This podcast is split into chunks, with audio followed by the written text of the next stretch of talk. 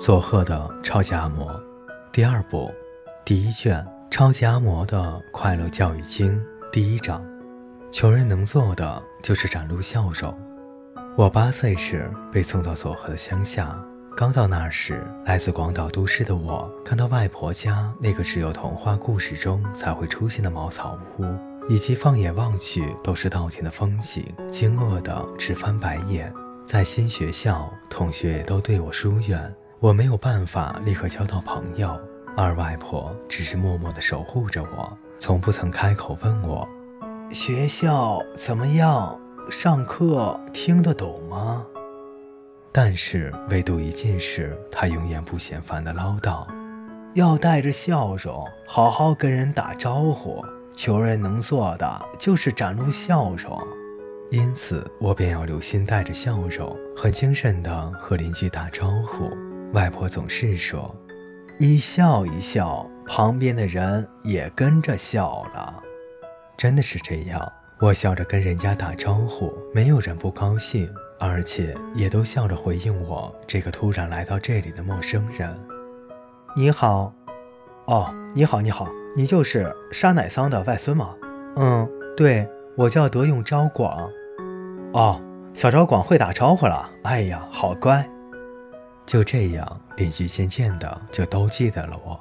刚开始时虽然有点不适应，但我很快就熟悉了佐贺。一方面我还小，比较容易接受新鲜的事物；另一方面也是因为外婆特别叮嘱打招呼的成果。放学回家时，我笑着跟附近的伯母说你好，她会高兴地说：“哎呀，你好呀，刚放学。对了，我们家有别人送的小馒头，哎呀，来吃一点吧。”多么令人开心的结果呀！就像这样，微笑不但不用花钱，还可以赚到东西。我尝到甜头，更加满脸是笑。外婆说：“笑容是宝。”她自己总是满脸笑容，邻居也很乐意送她一些蔬菜、水果、糕点、点心的。的确，笑容是宝。姑且不提会得到什么好处，想想看，如果放学回来时苦着脸低头走过。邻居会怎么看呢？当然得不到小馒头，恐怕还会听到无良闲话。那孩子没有爸爸，哎呀，又寄养在外婆这里，难怪心情不好。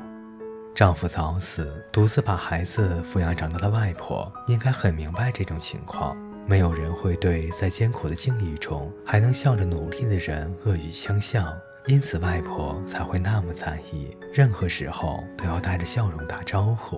笑容之外，外婆总爱唠叨的还有仪容整洁，尤其是要坚持每天洗澡。当时并不像现在这样，一拧水龙头就有热水，当时必须到河边提水回来，生火烧热再洗，非常的麻烦。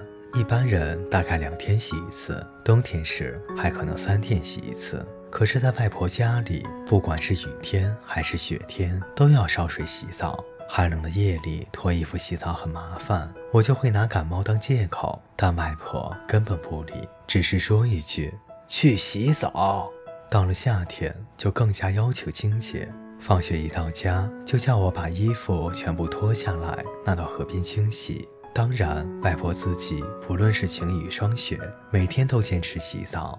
清早工作结束回家后，一定要全身上下都换上一套干净的衣裳。他大概不喜欢我们脏兮兮的惹人闲话，说是因为单亲或是做清洁工家的孩子。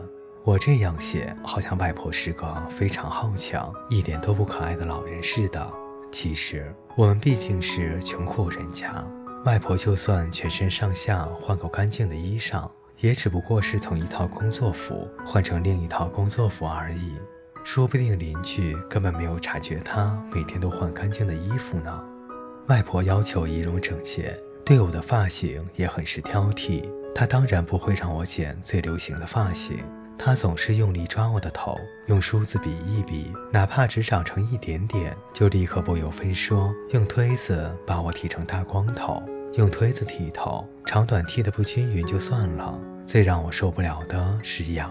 她要我坐在后院，一声剃头喽，就会让我全身上下涌起一股痒。咯咯的笑个不停。有一次，我正努力忍住笑意时，外婆竟然狠狠捶了我一拳。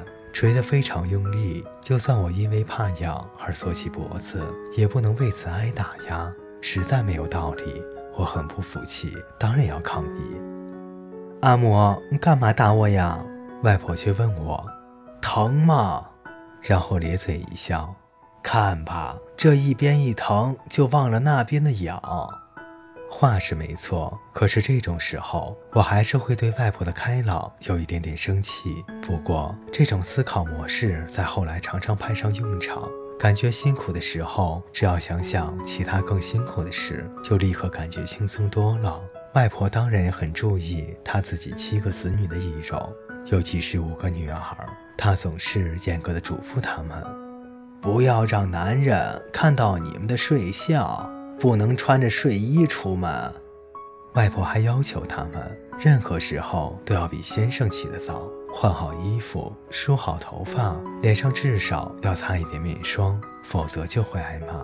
有一次，外婆自己素着一张脸。儿女们反驳她时，她只是冷冷地说：“我的老公已经先走了。”真不愧是外婆。像这样，除了讲究笑容和仪容，外婆不会啰嗦其他有关教养的话。我对外婆说：“阿嬷真好啊。”可是母亲口中的外婆是对七个儿女都非常严格的母亲。于是我又多事的去问外婆。阿嬷，你以前好像很严厉。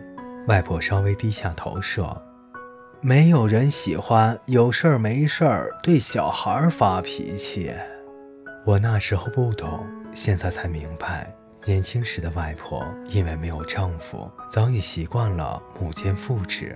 正是因为这样，七个儿女没有一个走上歧路的。各位听众朋友。本节故事就为大家播讲到这里，我们下期再见。